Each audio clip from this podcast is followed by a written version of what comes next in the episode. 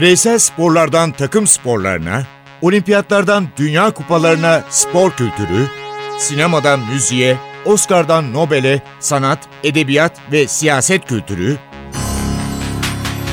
ve dünya tarihinin unutulmazlarıyla ilgili konuşulanlar, olayların perde arkası, yorumlar, sorular ve yanıtlar.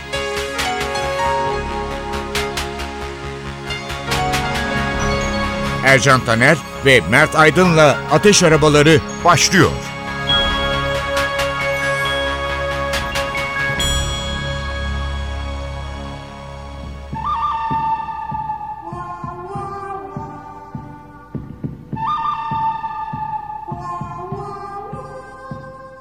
Bu müziği çok iyi hatırlıyorsunuz. Bizim küçüklüğümüzün unutamadığı, yeni kuşağın da seyrettiği zaman çok sevdiği müzikler bunlar ve tabii ki filmler. Eli Bala dünyadan ayrıldı. Ama çok önemli efsane isimler var. Bu müzikleri yapan Morricone. Morricone'nin hikayesiyle başlayıp Eli Balah'la devam edelim. Morricone kim? Bu müzikleri nasıl buldu? Bu müziklerin orijinalliği ne? Nasıl çalışmaya başladı? Yıllar önce Mert'le bir programda bu konuyu değerlendirmiştik ama sizinle paylaşmamız lazım. Morricone kim? Evet Morricone çok önemli bir İtalyan müzisyen. İtalyan besteci diyelim müzisyen değil demeyeyim de besteci.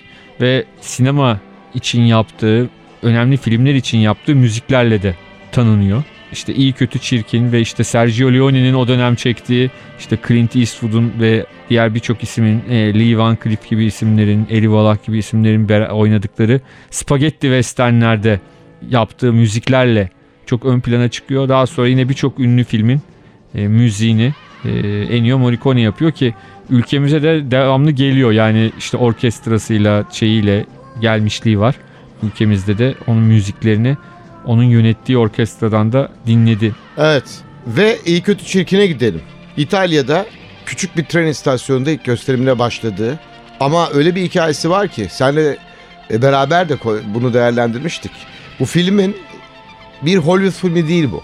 Bir spagetti western. Bu Cinecitta filmi. Evet. Bu filmde ilk defa kahramanlar dayak yiyorlar. Kahramanlar zor durumda kalıyorlar. Ve kahramanlar üçkağıtçı. Kahramanlar, Kahramanlar üçkağıtçı. Clint Eastwood, Lee Van Cleef ve Eli Wallach. Evet. İyi Clint Eastwood ama hani iyiliği tartışılır. İyi sadece iyi? göreceli olarak iyi. Ee, Eli Wallach şey yani çirkin Ee, ve Lee Van Cleef de hakikaten kötü. Yani şöyle diyelim Clint Eastwood'un iyi olduğu yerde Lee Van Cleef'in kötü olmasında normal karşılamak gerek. Çünkü Lee Van Cleef hakikaten çok kötü. Kötünün filmde. de kötüsü. Kötünün de kötüsü. Eli New York'ta doğuyor. 7 Aralık 1915. Savaşa gönderiliyor. Ve daha sonra da kendisinde aktörlük yeteneği keşfediliyor. Ve dramatik atölyesinde eğitim alıyor. Ve sonra da birçok filmi var. Baby Doll da bunlardan biri. İyi kötü çirkinde Sergio Leone onu seçiyor. Ama Sergio Leone'nin Clint Eastwood yerine de düşündüğü başka bir aktör var esasında. Kim? Charles Bronson. Öyle değil mi? Evet. Ya bu filmi seyredeyim, bu filmde oynayayım mı, oynamayayım mı diye reddediyor ve Sergio Leone Clint Eastwood'u seçiyor.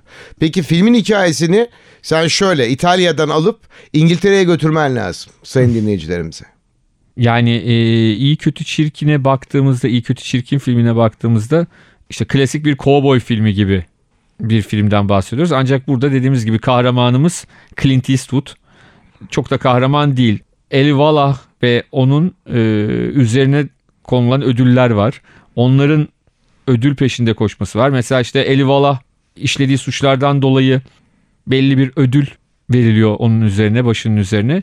Clint Eastwood onu getiriyor, teslim ediyor. Paraları alıyor. Sonra kasabanın dışına çıkıyor. Tam asılacakken e, Eli Wallach dışarıdan ateş ediyor ve e, o ip kopuyor. Evet. Bir gün ateş etmiyor. Bir gün ateş etmiyor. Yani ondan sonra işte bu ikilinin e, birbiri arasındaki nasıl diyelim hem kavga edip hem sevişen halleri birbiriyle Evet. e, araya yani esprili de bir arkadaşlıkları var ama araya işte kötü giriyor. Lee Van Cleef giriyor ve bir hazinenin peşinde bu üçlünün inanılmaz maceraları ve Ennio Morricone'nin muhteşem müzikleri eşliğinde bu maceralar e, karşımıza çıkıyor. Çok keyifli bir film. Eğer bu filmi izlemediyseniz Mutlaka tavsiye ediyorum. Aslında Leone'nin yine üçlemesi var. Yani yani bir avuç dolar için. Evet. İyi kötü çirkin. Bu filmleri izlemediyseniz lütfen e, mutlaka vardır DVD'leri tahmin ediyorum. Bir avuç dolar var. Birkaç dolar için var. Birkaç dolar. Ve bu film var. Satılıyor Türkiye'de yani. Satılıyor evet evet. Evet. Yani çok rahat. Yani müziklerini de tavsiye ederim. Müzik deyince Tabii Morricone'nin çeşitli CD'leri satılıyor. Yani hem e, bütün eserlerinin olduğu e, CD'ler hem bu filmlerle ilgili CD'ler çok rahat. Yani Morricone ile ilgili birden fazla CD herhangi bir hani CD, DVD işte neyse o tip şeyleri satan herhangi bir mağazaya, büyük mağazaya gittiğinizde çok kolay bulabilirsiniz. Morricone'nin olaya başlayışı İtalya'da Rai televizyonunda sabah saat 9'da yaka kartını alıyor. Daha sonraki saatlerde saat 4'e doğru müdürün odasına giriyor. İlk günü Rai'de ve diyor ki "E, ben bu işi yapmayacağım çok teşekkür ederim. Ben sabah 9 akşam 5 çalışacak gibi değilim. Sonra Sergio Leone ile karşılaşıyorlar. Film içinin bazı şartları var. Bana müzik yapar mısın diyor Sergio Leone. Yaparım ama bu müziklerime dokunmayacaksın diyor. Müziklerimle oynamayacaksın diyor. Büyük bir dostluk başlıyor aralarında ve ortaya e, muhteşem müzikler çıkıyor. Yani muhteşem filmlere muhteşem müzikler. Tabii Sergio Leone'nin e, biraz daha e, yakın kuşak ve sinema severler için söyleyeyim. Bir zamanlar Amerika'sını da Evet. kaçırmayın. Yani o filmdeki müzikler ki o filmde de Zamfir o müzikleri pan flütüyle Çalmıştır. e, icra ediyor filmde İcra ediyor. Morricone'nin müziğini. Hakikaten hani film zaten inanılmaz bir film, müthiş bir film. Hani seyretmeyen varsa yaklaşık 4 saatlik bir film ve hani daha va- vaktin nasıl geçtiğini anlamıyorsunuz. O kadar e, müthiş bir grup çocuğun işte büyüyene kadarki hallerini anlatıyor. Robert De Niro'nun yine müthiş oyunculuğu. Performansı. James Woods yine çok çok müthiş bir film. E, o filmde Zamfir'in pan flütüyle Morricone'nin müziklerini çalışı yani efsane. Onun da altını çizelim. Bugün rahatlıkla iki film seyredebilirsiniz bulup. Benden bir de uzunlar. Bir beş buçuk saatinizi ayırmanız lazım. Hatta altı saat onu söyleyeyim. Sahnedeki duruşu. Hala dünyanın en güçlü vokal sesi olduğu iddia ediliyor. Freddie Mercury'ye geçiyoruz. Zanzibar doğumlu Freddie Mercury'ye.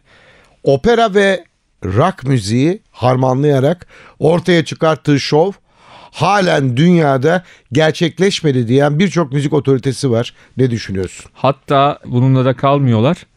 Queen grubunun Freddie Mercury'nin söylediği o şa yaptıkları o şarkılardan oluşan o şarkıları e, bir anlamda teatral bir hale getiren bir müzikal var. We Will Rock You müzikali.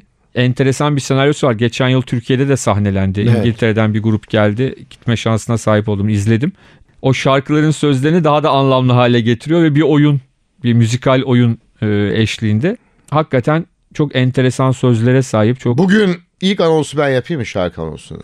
Hiç unutulmayacak. Benim çok sevdiğim bir şarkı. E, mutlaka siz de seveceksiniz bunu. Freddie Mercury ve Queen karşınızda Bohemian Rhapsody. Is this the real life? Is this just fantasy? Caught in a landslide, no escape from reality. Open your eyes, look up to the skies and see. I'm just a poor boy. I need no sympathy. Because I'm easy come, easy go.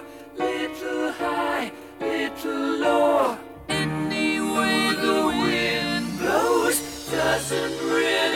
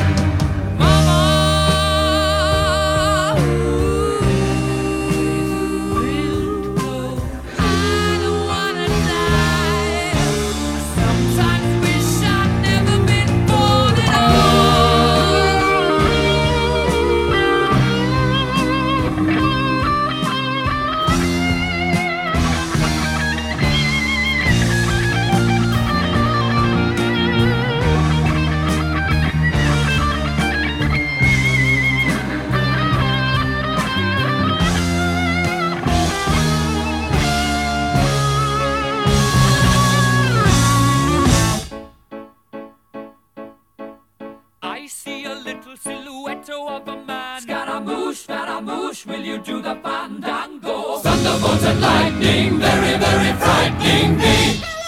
Galileo, Galileo, Galileo Figaro. Magnifico! I'm just a poor boy, nobody loves me. He's just a poor boy from a poor family, sparing his life from this monstrosity. Easy come, easy go, will you let me go? Bismillah, no, we will not let you go. Let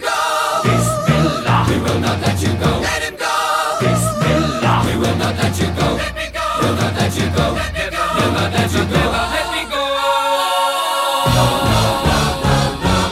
Oh, mamma mia, mamma mia. Mamma mia, let me go. Beelzebub has a devil put aside for me. For me. For me.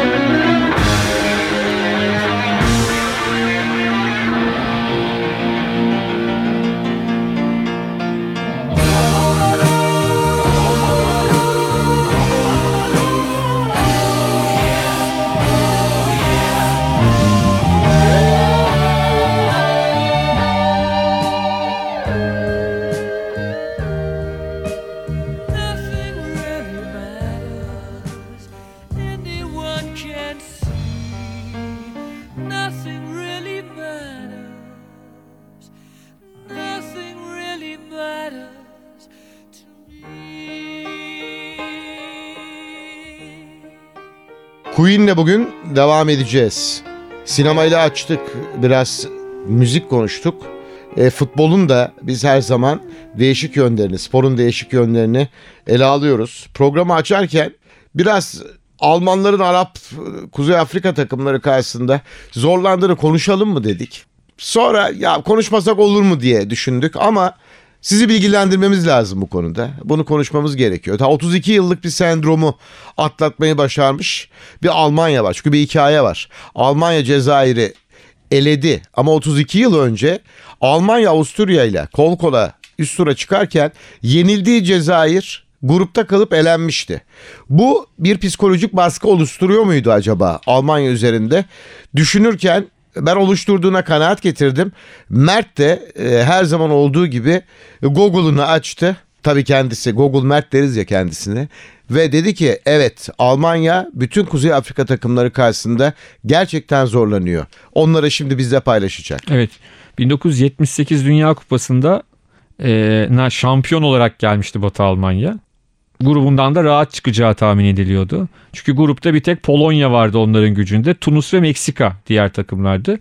Tunus ilk kez katıldığı Dünya Kupası'nda Batı Almanya karşısına çıkarken herkes Batı Almanya'nın Tunus'u kaç farkla yeneceği üzerine bahse giriyordu. Ama o karşılaşma 0-0 bitmişti ve maçın yıldızı Batı Almanya kalecisi Sepp Mayer'di. Evet. Ki Tunus o grupta Meksika'yı da mağlup etti ama o gruptan çıkamadı Polonya'ya yenildiği için. Albat Almanya ve Polonya çıktılar.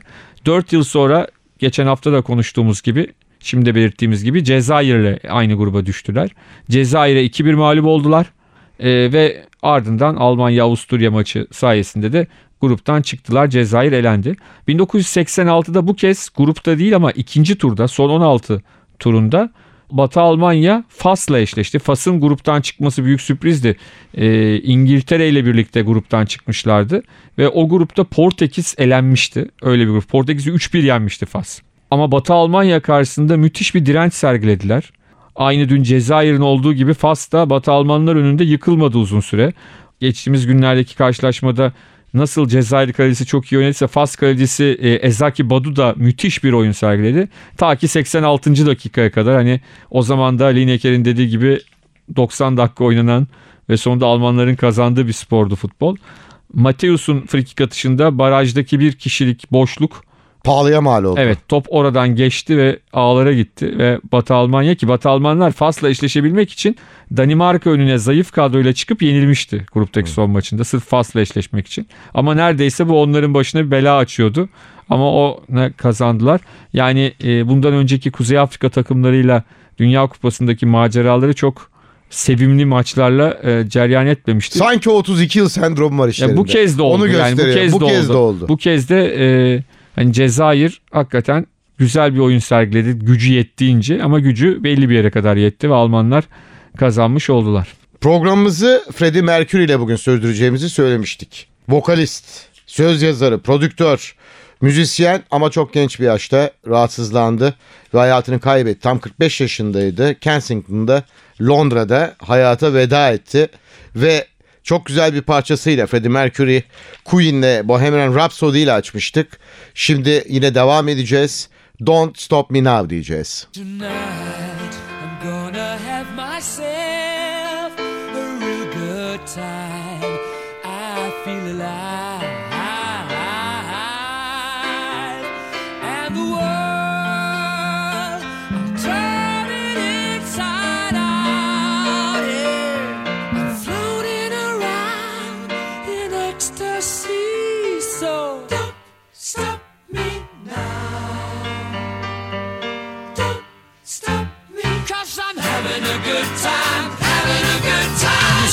star leaping through the sky like a tiger, defying the laws of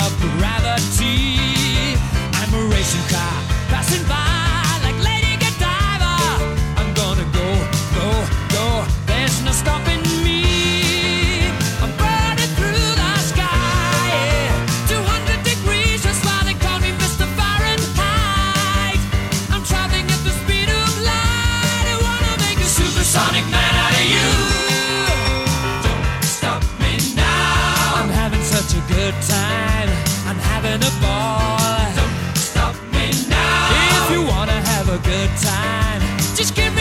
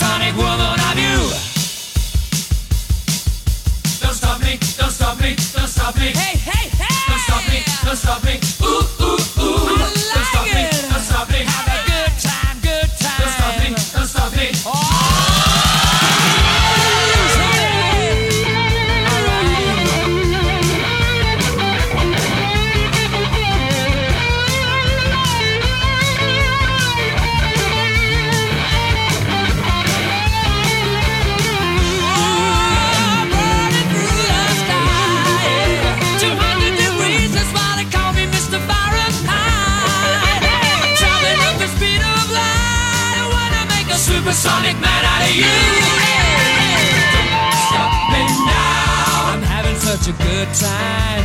I'm having a ball.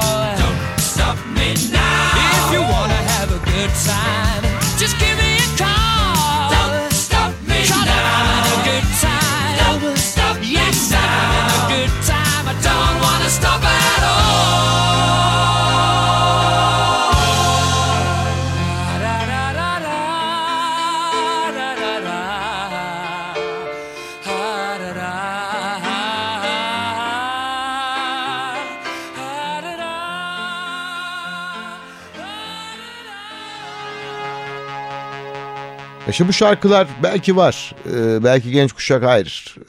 Bu şarkılar artık modası geçmiş diyebilir mi sence? Yok. Şimdi herkes, Diyemez bu şarkıların modası geçmiyor Herkes çünkü. dinliyor zaten. Yani e, Queen'in özelliklerinden biri. Queen gibi grupların işte Beatles gibi unutulmaz grupların müzikleri her zaman dinleniyor. Yani muhtemelen 150 yıl sonra da bu şarkılar hala dinleniyor olacak. Evet. Dünya Kupası'nda hikayeler. Az önce 32 yıl sendromunu konuştuk Almanya'nın. E Suarez'de herkes konuşuyor. Mert'le bunu değerlendirmemiz lazım. Dünya Kupası'nda bazı maçlar vardır ve çok ağır sözler söylenmiştir. Mesela Arjantin ile İngiltere arasındaki rekabet Falkland Savaşı'nın üzerine dayanır. Falkland Savaşı'nın daha öncesinde beraber oynadıkları bir karşılaşma sonrasında o kadar ağır yazılar vardır ki burada söylesek olur mu acaba o yazıları? Ya küfür değil bu ama Yani şöyle söyleyelim. mesela hayvanlar ve Arjantinliler giremez ya da. İngilizler giremez. Bu yazılar e, dükkanlara asılmıştır. Arada böyle bir rekabet vardır. Evet şimdi 1966 Dünya Kupası'nda Arjantin ve e, İngiltere çeyrek finalde karşı karşıya geldiler. E, Arjantin takımı çok sert, çok Maç maçın birinci dakikasından bitene kadar Arjantin'in tek amacı var o maçta tekme atmak. çünkü o dönemde Arjantin'de Estudiantes takımı çok ön planda ve bu takım e, Libertadores kupasını kazanıyor. Sonra da hatta Manchester United'la 68'de şey finali oynuyorlar. Kıtalar arası kupa finali oynuyorlar. O takımın özelliği ki Carlos Bilardo da oyuncularından biri o takımın. 1986 Arjantin milli takımının teknik direktörü Maradona'da kupanın Carlos Bilardo. Mert Evet. başladı anlatmaya. E, Ve e, o takımın en büyük özelliği de çok sert oynaması hatta sertliği bırakıp maç içinde gerekirse yumruk yumruğa kavga etmesi. E, bu takımın parçalarından biri de Antonio Rattin ve Arjantin milli takımının kaptanı ve artık maç içinde çok sert hareketler yapıyor ve hakemle tartışırken kendisi e, küfür etmediğini söylüyor. Hakemin İspanyolca bilmediğini söylüyor Alman hakemin ama kırmızı kart. Daha doğrusu o zaman kırmızı kart yok. İhraç var. İhraç İlk edildi. kırmızı kart 1974 Dünya Kupası'nda hemen bir Türk gösteriyor onda Doğan Babacan. Bunu söyleyeyim top sende. Ondan sonra Ratin kırmızı kart, daha doğrusu oyundan ihraç edildikten sonra işte sağdan çıkışı çok uzun sürüyor. Ee, geçenlerde almıştık Abidin Dino'nun kupayı anlatan filminde bu uzun uzun gösterilir değişik e, açılardan. E, ve maça daha sonra İngilizler kazanıyor. Maçtan sonra klasik forma değişimi olacak. İşte oyuncular maçtaki bütün sertliğe rağmen birbirleriyle yine dostça formalarını değiştirirken meşhur bir fotoğraf var. Sir Alf Ramsey İngiltere milli takımının teknik direktörü e, sporcuları engelliyor. Kendi sporcularını çekiyor, e, ayırıyor ve kesinlikle forma değiştirmeyeceksiniz diyor. Ve, Bu maç, böyle olmaz diyor. ve maçtan sonra da Güney Amerika takımlarının, sırf Arjantin'i Güney Amerikalıların e, Güney Amerikalıları hayvan olarak tanımlıyor. O yüzden ben anonsu yaparken dükkanlara bu yazılar yazılıyor. Evet, işte hayvanlar Çünkü, ve Güney Amerikalılar işte Çünkü- bahsettiğim Arjantinler giremez diye. çünkü yani o Güney Amerikalıların da şöyle bir teorisi var. Aynı gün e, Almanya, Batı Almanya Uruguay ile çeyrek final oynuyor. O maçta da bir İngiliz hakem var. Hani tersi. İngiliz hakem de Uruguay kaptanını oyundan atıyor. Yani Avrupalılar yükselmek için Güney Amerikalıları yediler hakemler anlaşıp Almanlar ve İngilizler diye. Neyse aradan 4 yıl geçiyor. Meksika'ya Dünya Kupası'na gidiliyor. Sanırım Kolombiya'ydı şimdi yanlış hatırlıyor olabilirim. İngiliz milli takımı da işte son şampiyon olarak Güney Amerika'ya geliyor. Önce bir turne yapıyor ve o turne sırasında, sırasında Bobby Moore hırsızlıktan dolayı nezarete atılıyor. Ve herkesin dediği şu ha, daha sonra tabii ki çıkarıyorlar. Her, e, ki Bobby Moore hani toprağı bol olsun çok centilmen çok hani bu tür Asil. işlere hayatta girmeyen e, bir insan. Hayvanlar lafının intikamını Güney Amerikalılar böyle aldı derler. Ama aslında onlardan daha önce 1962'de Şili'de e, ilk bu Avrupa Güney Amerika kavgasının şeylerini görebiliriz. Ne derler? Bu Dünya Kupası şu anda devam ediyor, sürüyor. Ee, inanın bana Güney Amerika Avrupa takımları arasında şu anda olay çok centilmence gidiyor şu ana kadar. E çünkü e çünkü şundan dolayı e, Güney Amerika'daki oyuncuların büyük çoğunluğu zaten Avrupa liglerinde oynuyorlar şimdi. At bir centilmenlik var. Evet, yani hani zaten çoğu takım arkadaşı birbirleriyle. Şöyle söyleyeyim Şili'de e, Şili çok mütevazi bir ülke ve Dünya Kupası'nı yaparken işte otellerde falan tabii ki Avrupalıların alışmadığı bir takım sıkıntılar var. Ve bir İtalyan gazeteci kendi gazetesine hakikaten Şililileri inanılmaz derecede rencide edici bir yazı yazıyor. Ancak bu yazı Şilililer tarafından öğreniliyor ve bunun üzerine Şili'de anti-İtalyan kampanyası başlatılıyor. Ve o dönemde de Şili ile İtalya aynı grupta yer alıyorlar ve bir maça çıkıyorlar. Bu maç e, dünya futbol literatüründe Santiago Meydan Savaşı olarak biliniyor. Şili'de Santiago kentinde. Çünkü e, iki takım birbirine giriyor maç içinde.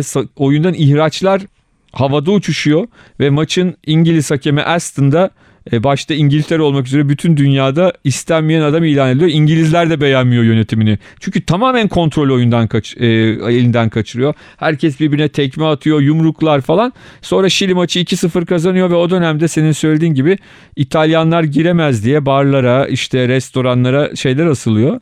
Ve İtalya o gruptan çıkamıyor zaten. Güney Amerikalılar çok enteresan insanlar. Biz 1992 Avrupa Futbol Şampiyonası'na gitmiştik. TRT ekibi işte o yıllarda. Hani son anda Yugoslavya gönderildi. Danimarka alındı. Benim bir tane Perulu arkadaşım oldu. Ya bizim ekibin benim derken. Ricardo Rodriguez mi ne öyle bir adı var. Rodriguez bizim ekibin yanından ayrılmıyor. Sebebi de şu biz onunla konuşurken ya şöyle bir özellik var. Sıfır kelime İngilizce var Rodriguez'de. Bizde sıfır İspanyolca var. Ama bütün ekip e, Türk ve Peru çok iyi arkadaşız. Bu arada turnuva İsveç'te yapılıyor. Turnuvada İsveç'te yapılıyor. Çok enteresan. Ben ona formayı anlattım. Beyaz forma Peru'nun.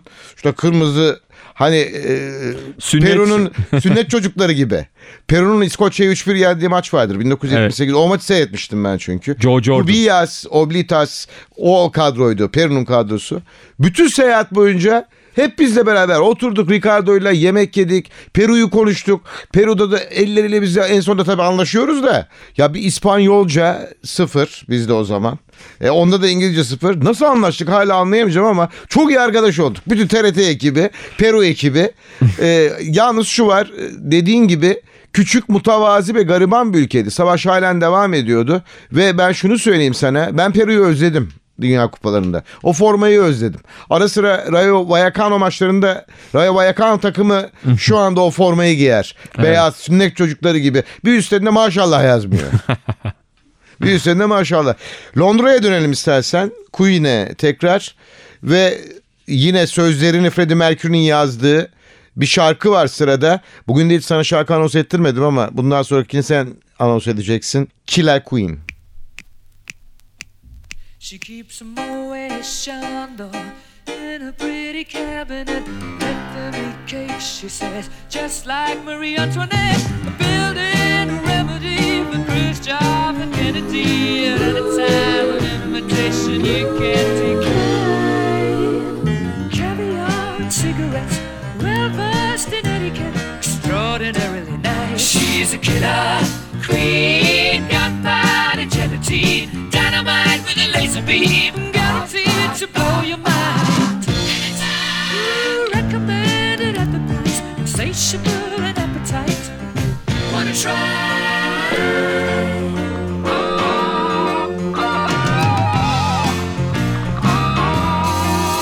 To avoid complications, she never kept the same address. In conversation, she spoke just like a baroness. Your minor. Then again, incidentally, if that way Perfume came naturally from Paris. Naturally. Because she couldn't care less, fastidious and precise. She's a killer queen, gunpowder gelatine, dynamite with a laser beam, guaranteed to blow your mind.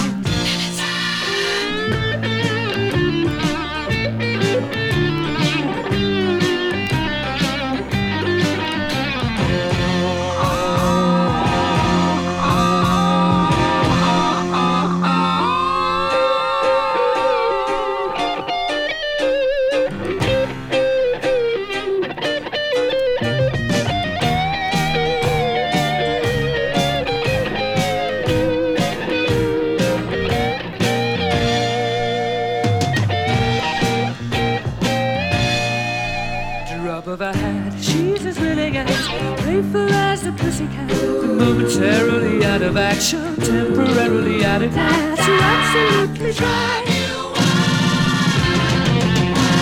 She's out to get you. She's a killer queen, gunpowder gelatine, dynamite with a laser beam, guaranteed to blow your mind. Ooh, recommended at the price, insatiable and appetite. Wanna try?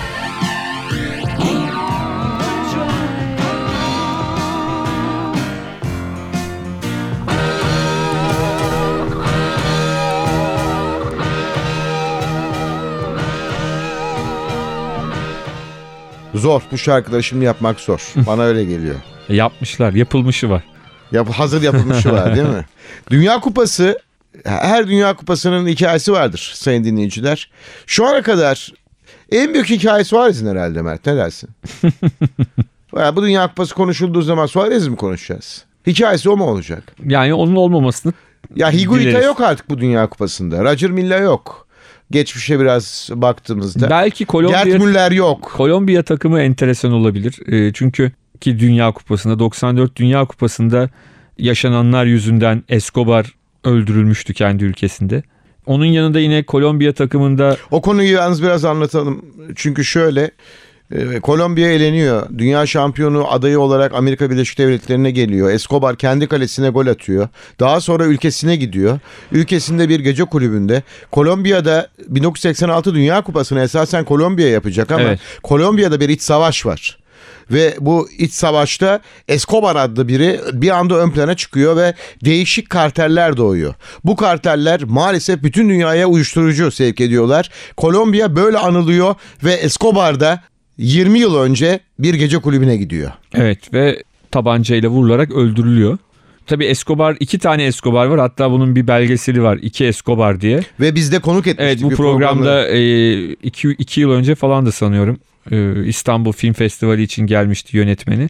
E, bizim programımızda konuk etmiştik. İki Escobar'ın enteresan bir hayat akışı var. İkisi de futbol seviyor. Evet ama bir tanesi profesyonel futbolcu ve o yaşamını e, yitiriyor. Hatta o belgeseldeki e, NTV Spor'da da yayınlanmıştı o belgesel. O belgeselde şöyle şeyler var yani işte Valderrama, Cordoba e, sonra Beşiktaş'ta da oynayan e, Higuita olsun işte o takımın diğer oyuncuları olsun Valencia bu oyuncularla yapılan yıllar sonra yapılan röportajlar var ve e, Escobar'ın ölüm haberini aldıklarında neler hissettiklerini anlatıyorlar ve birçoğu ki hani Ben de program yapıyordum o Evet. zaman.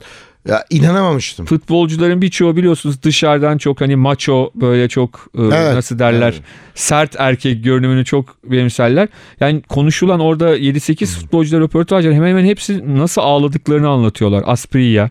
Bunların hepsi o haberi aldıktan sonra yaşadıklarını anlatıyorlar. Hakikaten çok acı. Amerika Birleşik Devletleri maçında attığı gol kendi kalesine gerçekten de e, böyle bir sonuç getirdi. Escobar için Hatta o Escobar mıymış? Vuranlar öyle söylemişler. Belgeselde de onu izlemiştim. Ya bilseydik e, bu kadar vücuduna doğru ateş etmezdik diye açıklamalar da yapılmış. Hatta öbür Escobar, e, kartelin başındaki Escobar siz ne yaptınız? Nasıl olur böyle şeyler diye e, haberler göndermiş.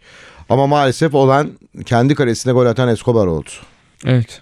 Çok acıklı bir durum ama ben yani böyle bir hikaye yok ama bu sefer mesela e, 98 Dünya Kupası'nda en son oynayan Farid Mondragon'un 43 yaşında gruptaki son maçında Kolombiya'nın Jose Pekerman tarafından sahaya sürülüp Dünya Kupası'nda oynayan en yaşlı oyuncu unvanı alması hikayesi var. Roger Milla'dan devraldı. Evet Roger Milla'dan e, devraldı. Hani Mondragon'un talihsizliği tabii 98'de o- 94'te e, yedek kaleci. 98'de as kaleci ama 16 yıl daha sonra Dünya Kupası'na katılamıyor Kolombiya. Yani Öyle bir kadersizliği var. Mondragon'un. Türkiye kariyerini de hatırlıyoruz. Çok başarılıydı. Yani katılsaydı muhtemelen Cordoba ile ikisi Dünya Kupası kariyerlerini çok daha uzatabilirlerdi. İkisi de Kolombiya milli takımının kalesini koruyorlardı ama talihsizlikleri e, 98'den sonra bunun devamının gelmemesi oldu. E, o da yıllar sonra 16 yıl sonra yine sahaya çıkıp en yaşlı oyuncu unvanını almış oldu. Bugün e, Queen dedik. Londra'ya gittik. Biraz Freddie Mercury'den bahsettik müzik bölümümüzde. Ama ben Mert'e hiç şarkı anonsu yaptırmadım. Az önce söylediğim gibi bu anonsu Mert yapacak şimdi. E, aslında ben yine sporla bağlayıp e, yapacağım. Hani birçok şarkıları var sporla ilgili ama bu şarkının direkt sporla ilgisi yok. Sadece ben bir şeye bağlayacağım. E, geçtiğimiz hafta Gazi koşusu yapıldı. Gazi koşusunu Halis Karataş Karataş. kazandı. E, Halis Karataş artık hani dünya çapında diyebileceğimiz efsane bir jokey. E, Halis Karataş maalesef çok kısa süre önce Hanımı kaybetti. eşini kaybetmişti. Ona adadı. Bütün yakınlarını kaybedip acı günler geçirip mesleklerini icra etmeye devam etmek zorunda kalanlar için ben de bu şarkıyı çalayım. Show Merak- must go on. Show must go on ve Queen.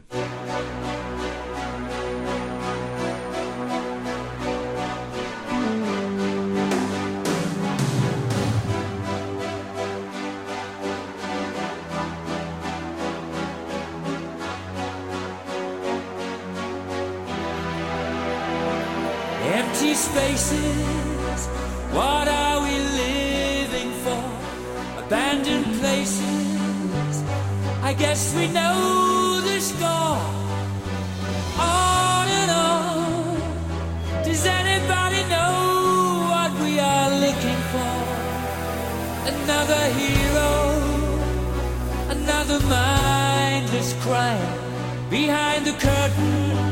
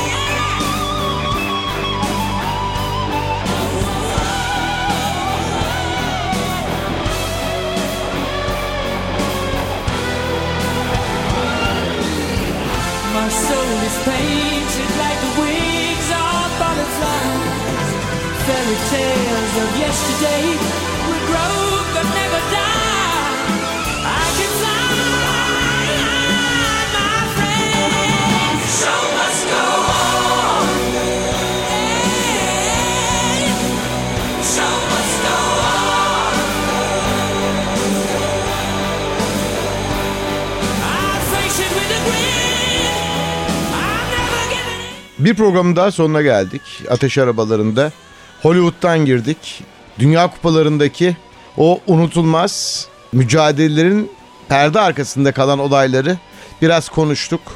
Ve tabii ki dünyanın gelmiş geçmiş en önemli sanatçılarından biri ve grubu Freddie Mercury, Queen'i değerlendirdik. Çok güzel şarkılarını sizlerle paylaştık. Ben Ercan Taner. Ben Size e, mutlu günler diliyorum. İyi günler. Hoşçakalın.